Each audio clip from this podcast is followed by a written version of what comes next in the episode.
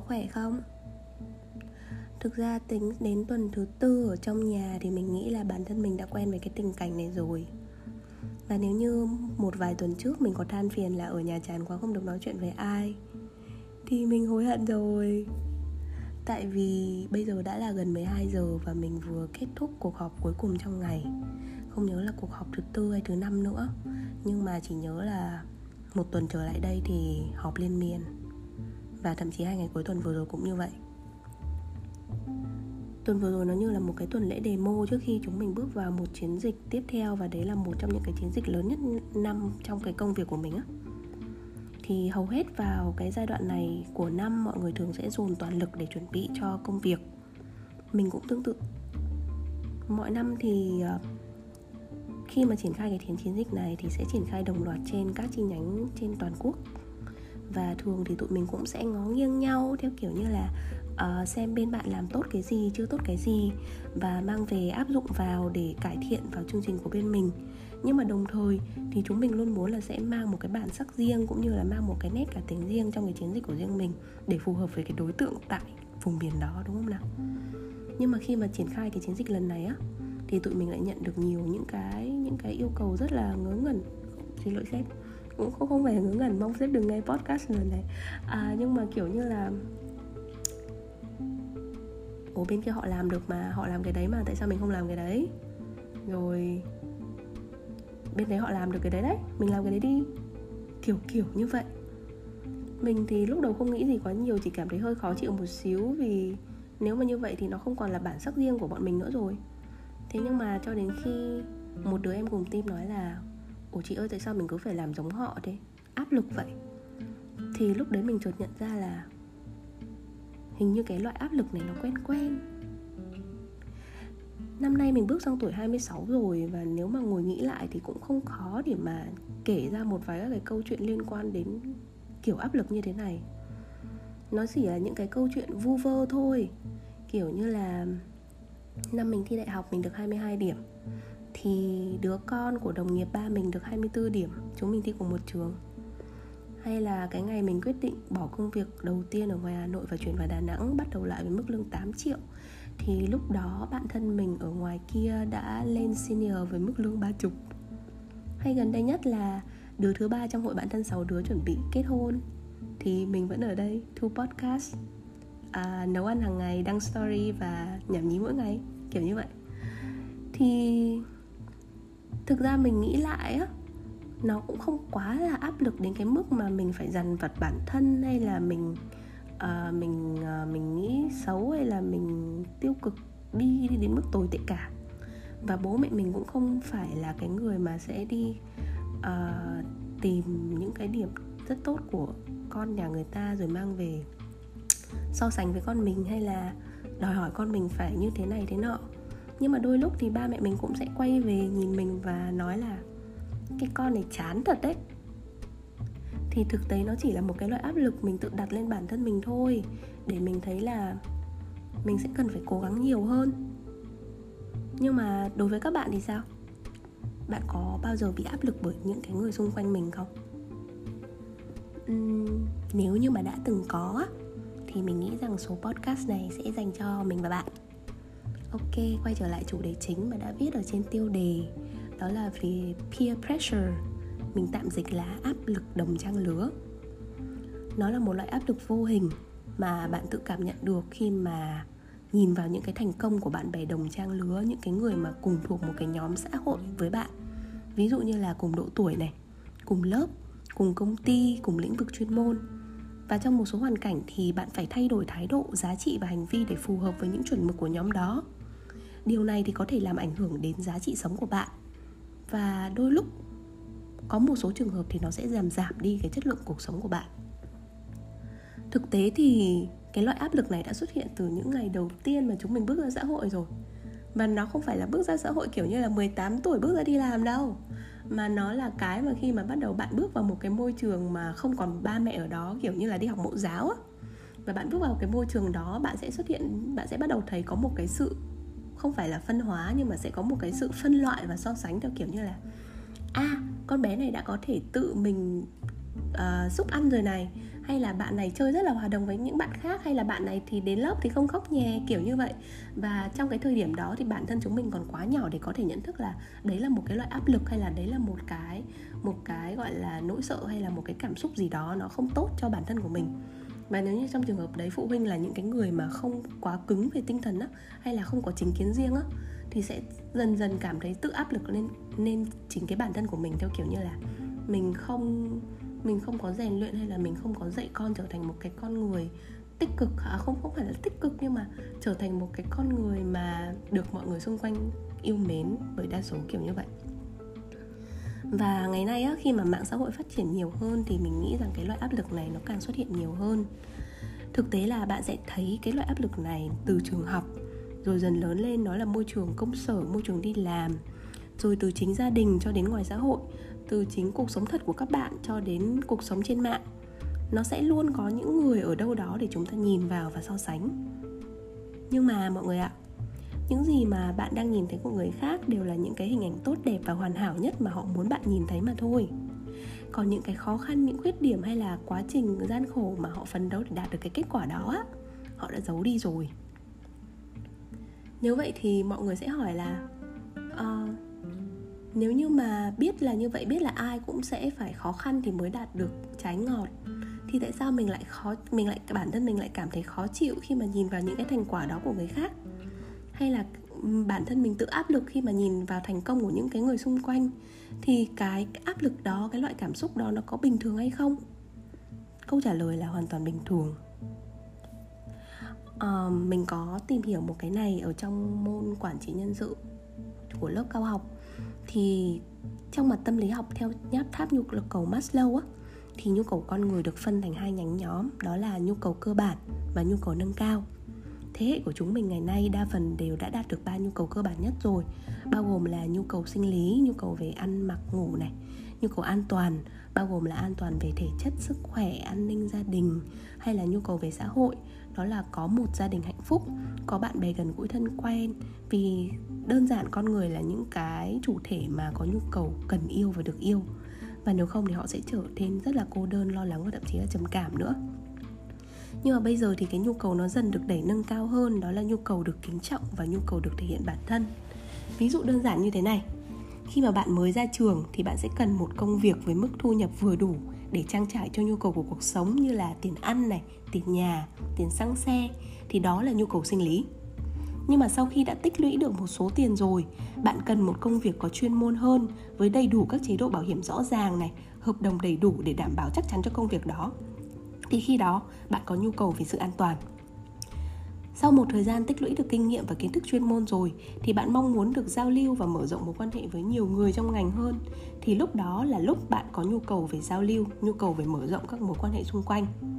Và dần dần, mối quan hệ được mở rộng, bạn muốn được nhiều người tôn trọng hơn, muốn có tiếng nói hơn, bằng việc cố gắng thăng tiến để có một vị trí nhất định như là trở thành sếp, trở thành manager, trở thành giám đốc, thì khi đó bạn xuất phát cái nhu cầu được kính trọng và cuối cùng, khi mà đã đạt được mọi thứ rồi á, thì bạn bắt đầu muốn cống hiến, muốn thể hiện bản thân để được mọi người ghi nhận nhiều hơn, thì lúc đó bản thân bạn có nhu cầu về sự thể hiện. Hầu hết trong tất cả chúng ta đều tồn tại năm loại nhu cầu này. Tuy nhiên, tùy vào mỗi mỗi mỗi cá nhân mà cái nhu cầu này nó sẽ ít hay nhiều và trong từng giai đoạn thì nhu cầu nó sẽ trở nên khác nhau nữa. Cái lý do thứ hai để mà xuất hiện loại cảm xúc và áp lực này, áp lực đồng trang lứa đó là sự bùng nổ của mạng xã hội uh, từ trước khi có mạng xã hội thì chúng ta đã vốn luôn tự so sánh mình với những người khác rồi. Và sự xuất hiện của mạng xã hội nó chỉ là một cái phương tiện để những cái hình ảnh đó dễ dàng lọt vào mắt ta nhiều hơn. Vì nhìn đâu đâu chúng ta cũng sẽ nhìn thấy những cái người đẹp hơn mình giỏi hơn mình giàu hơn mình. Và từ đó thì nó sẽ không tránh khỏi những cái việc mà mình tự so sánh với người khác. Nó giống như trong một cái bài tít gần đây mình đọc được ở trên mạng nói về việc là cô gái sinh năm 1998 nhưng mà đã sách trên tay chiếc túi hơn trăm triệu có xe ô tô riêng và đầu tư bất động sản.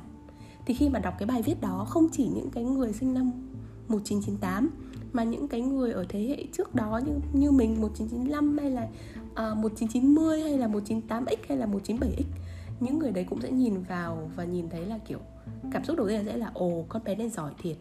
Và sau đó nghĩ lại là xuất phát điểm của nó cũng bình thường rất cơ bản nhưng mà nó lại đạt được những cái đó. Mà tại sao mình lại không đạt được? Vậy có phải là bản thân mình cố gắng chưa đủ hay không? Hay là mình thua kém hay không? Hay là mình chưa đủ may mắn? Mình sẽ đặt ra những cái loại loại câu hỏi như thế. Và mình và nếu như những cái câu hỏi đấy nó không biến thành hành động nó không biến thành một cái mục tiêu để mình cố gắng á, thì nó sẽ trở thành một cái áp lực và mình sẽ luôn luôn luẩn quẩn trong những cái suy nghĩ đó không thể thoát ra được bởi thế mình mới muốn nhấn mạnh rằng cái áp lực đồng trang lứa không hẳn lúc nào cũng xấu. Nếu như chúng ta biết cách là khai thác những cái mặt tốt từ nó, và nếu như mình tiếp cận được những cái mặt tốt, những cái mặt tích cực đó thì nó sẽ phát triển thành những cái hành vi tương tự. Nó sẽ biến thành hành động để mình đạt được những cái kết quả tốt hơn. Mình có một cái nguyên tắc rất là đơn giản, áp dụng cho mọi trường hợp và mọi loại áp lực luôn. Đặt điều kiện là lúc này bạn đã có thể tư duy và định hướng được cho mình một cái mục tiêu rõ ràng rồi, hay là một cái kết quả mà cần đạt được rồi đi thì lúc này, nếu như cái loại áp lực này á, nó là thời gian, là deadline, là giá trị thu được tính về bằng số hay là hiểu đơn giản nó là một cái loại áp lực mà có thể kéo bạn ra khỏi giường mỗi ngày, giúp bạn kiên trì thực hiện cái việc đó và thở phào mỗi tối trước khi bạn đi ngủ. Vì những cái cố gắng một ngày bạn đã làm được thì điều đó quá tốt, quá tuyệt vời. Đó là cái loại áp lực mà giúp bản thân bạn sẽ cố gắng và tốt đẹp hơn còn nếu đó là cái loại áp lực á mà khiến cho bạn cảm thấy mông lung bạn cảm thấy bực bội và thậm chí là bạn chán chường với những gì mà mình đang làm với quá trình mà mình đang xây dựng á thì nó chẳng giúp ích gì cho cái việc hoàn thành mục tiêu mà bạn đang đề ra cả. Và nguyên tắc của mình là cái gì không tốt thì mình bỏ đi. Mình gạt nó ra. Đơn giản như vậy thôi. À, tuy nhiên thì để đến được một cái gọi là quyết định quyết đoán hay là một cái nguyên tắc cho bản thân như vậy á thì mình cũng đã tham khảo rất là nhiều cách thực ra bản thân mình nhận thấy mình xuất hiện được cái áp lực này vào cái năm hai đại học thì phải. Khi mà mình quyết định là mình sẽ bỏ học, mình đã từng có quyết định bỏ học, vì mình nhận ra là đấy không phải là một cái ngành học mình yêu thích và nếu như cố, càng cố gắng đâm đầu vào cái ngành đó, thì kết quả đạt được vẫn sẽ là đôi khi mình sẽ end up với một cái công việc đúng ngành, lương cao nhưng mà mình sẽ không yêu thích công việc đó, mình không thấy sự cố gắng hàng ngày, hay là mình không thấy cái sự phát triển mà mình sẽ dành cho cái công việc đó và mình mong muốn, lúc đó mong muốn của mình chỉ đơn giản là dừng lại và tìm đi theo cái hướng đi của mình thôi.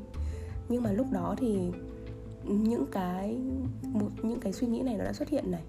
Kiểu như là lúc đấy mình đã năm hai đại học rồi, nếu như bây giờ mình quyết định thi lại đại học vào một cái ngành mình yêu thích, thì mình đã hai năm chậm hơn so với mọi người đồng nghĩa với hai năm đó thì mọi người có thể phát triển và đạt được rất nhiều cơ hội hơn với mình. Chưa kể là xã hội thì và thế giới thì nó phát triển không ngừng mỗi ngày. Nếu như bạn chỉ cần chậm lại một giây thôi một phút thôi là bạn đã chậm hơn người ta rất rất rất, rất nhiều rồi. Mà đằng này mình chậm tận 2 năm thì làm thế nào để mình có thể theo kịp họ? Làm thế nào để mình có thể đạt được những cái đó? Uhm. và lúc này thì mình bắt đầu tìm hiểu. Và liệu rằng cái áp lực đấy nó có đáng hay không? Thì lúc đó mình rút ra được ba cái bài học như thế này. Đầu tiên là mình phải biết trân trọng chính mình. Trân trọng chính mình bằng cách là bạn phải xác định được mục tiêu cuộc sống của bạn, điều gì mới là quan trọng nhất. Nếu như mà mục tiêu của bạn nó đơn giản chỉ là sống lành mạnh hơn, hạnh phúc hơn, gia đình và những người bạn yêu quý cũng hạnh phúc, thì mỗi khi áp lực, hãy ngó lại xem là ba cái mục tiêu lớn nhất này của bạn có bị lung lay không. Nếu không thì mọi chuyện nó dễ giải quyết rồi. Còn nếu như cái mục tiêu lớn nhất của bạn là thành công là có vị trí là có nhiều tiền thì cũng tương tự mỗi lần áp lực bạn hãy nhìn lại ba cái mục tiêu này để xem là nếu như mà không có vị trí nếu như mà không có tiền nếu như mà không có địa vị thì cuộc sống của bạn có bớt hạnh phúc đi không? Hay là à, cuộc sống của bạn nó có trở nên vô nghĩa không? Và nếu như đấy là cái phương châm sống của bạn đấy là cái mục tiêu của bạn thì hoàn toàn welcome hãy tiếp tục bám chặt vào cái mục tiêu đó. Quan trọng là phải xác định được cái mục tiêu bạn đang mong muốn, cuộc sống của bạn đang hướng tới nó như thế nào. Điều thứ hai là mình cần phải biết giới hạn của mình. Mỗi người đều có thế mạnh riêng và khả năng riêng, tất nhiên là có cả giới hạn riêng nữa. Bởi thế nên là hãy biết cách đặt danh giới cá nhân mình và học cách truyền đạt cái giới hạn của mình cho người khác.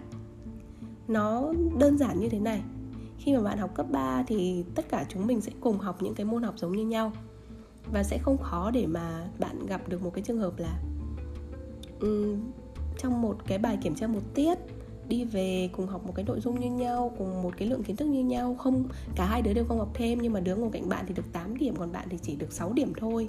Và mẹ bạn sẽ hỏi là ủa tại sao con bé đấy nó cũng học như mày mà nó được từng đấy điểm còn mày thì chỉ được như thế này? Đấy là ví dụ nha còn mẹ mình thì không như vậy. thì thì lúc đấy bạn sẽ có thể nói rằng ừ, nhưng mà tại vì con bé đấy giỏi những môn tự nhiên còn con giỏi các môn xã hội mà. Thì đó là những cái giới hạn của riêng mỗi người. Thêm một việc nữa đó là bạn đừng cố gắng chạy theo một cái hình mẫu nào có sẵn cả, mà đơn giản là hãy trở thành phiên bản tốt hơn của mình mỗi người, mỗi ngày thôi, mọi người ạ. Thực tế thì ai cũng sẽ có một cái tấm gương hoặc một thần tượng mà mình ngưỡng mộ và cố gắng noi theo nhưng mà mình cũng phải coi lại. À, mình phải nhìn nhận lại kiểu như là mình có cùng xuất phát điểm không? Quá trình cố gắng của mình có giống nhau hay không? Năng lực của mình có đồng đều hay không? Và cái cuối cùng là mục tiêu của chúng mình có tương tự hay không? Thì lúc đó cái hình tượng mà bạn hướng tới hay là cái hình tượng mà bạn cố gắng noi theo á nó mới có thể áp dụng trên chính cuộc sống của bạn được. Còn nếu mà bạn cứ chạy theo một cái hình mẫu mà có sẵn thì chẳng khác nào mà bạn đang tạo ra một cái hàng rào vô hình và gói gọn mình trong bốn cái bức tường đó cả. Mình không cần phải giống một người khác để hạnh phúc, mọi người ạ. Trải nghiệm của mình là của mình, thực hiện bằng thời gian sống của mình và tại sao mình lại phải gắn cái cái hạnh phúc, cái cuộc sống của mình lên một người khác, đúng không? Và điều quan trọng nhất, điều quan trọng cuối cùng, bạn phải luôn nhớ rằng bạn luôn luôn có lựa chọn hãy thay đổi sự tập trung từ bên ngoài vào bản thân của mình. Và hãy lựa chọn những gì khiến bạn cảm thấy rằng cơ thể và tinh thần của mình thoải mái nhất, thay vì rơi vào cái trạng thái mệt mỏi bởi những cái tác động bên ngoài mang lại. Đó có thể là bạn lựa chọn tham gia một hoạt động bạn yêu thích này, hay là lựa chọn ở cạnh và nói chuyện với những người luôn ủng hộ, tôn trọng quyết định của bạn, hay lựa chọn tham khảo những nhân vật có ảnh hưởng tích cực trên mạng xã hội lựa chọn bạn bè người yêu hay lựa chọn người theo dõi trên mạng xã hội với những giá trị bạn tin tưởng nó hoàn toàn nằm ở bạn nằm ở lựa chọn của bạn á. Và chính những cái lựa chọn này thì sẽ giúp bạn kiểm soát được hành vi của chính mình tốt hơn bạn sẽ cảm thấy vui vẻ hơn và ít phụ thuộc vào cái đánh giá của những người không liên quan nhiều hơn. Uhm, quay trở lại vấn đề của mình. Trong số lần này đó là về cái áp lực công việc từ những cái chi nhánh khác mang lại thì đặt câu hỏi là mình có áp lực không? Nói không là nói dối. Tuy nhiên thì mình thấy rằng những cái áp lực đấy để mình thấy là à mình sẽ cần phải quan sát nhiều hơn, mình sẽ cần phải học hỏi nhiều hơn. Và đôi khi là để nhìn nhận lại những cái mình làm, những cái mình đang làm trước đây chưa thực sự là tốt so với mặt bằng chung. Và đó là cái cách mà để mình cố gắng hơn. Vậy thôi. Còn nếu như cái cách đó mà nó làm giảm đi cái sự sáng tạo của mình hay là nó quá áp lực để khiến mình cảm thấy rơi vào cái trạng thái là mình muốn từ bỏ cái công việc này thì ok we done uh, một số siêu dài dài hơn mình tưởng tượng. Đau họng kinh khủng. Uh, vì cũng kết thúc rồi nên mình muốn khoe một xíu. Hôm nay cái podcast nhảm nhí này của mình đã có hơn 1.000 lượt play mọi người ạ. Không thể tin được, không thể tin được. Uhm, Thời gian tới thì có thể sẽ bận và thậm chí là sẽ có ít hơn những cái chủ đề mà để chia sẻ với mọi người. Đôi khi là mình sẽ không có thời gian và cũng không có cảm xúc đủ để mà làm một cái nội dung tiếp theo. Nhưng mà hy vọng rằng những người vẫn đang nghe và hàng ngày mong chờ podcast của mình hàng tuần vẫn sẽ luôn ủng hộ mình. Cảm ơn mọi người nhiều. Giữ sức khỏe nha. Bye bye và hẹn gặp lại ở các số tiếp theo.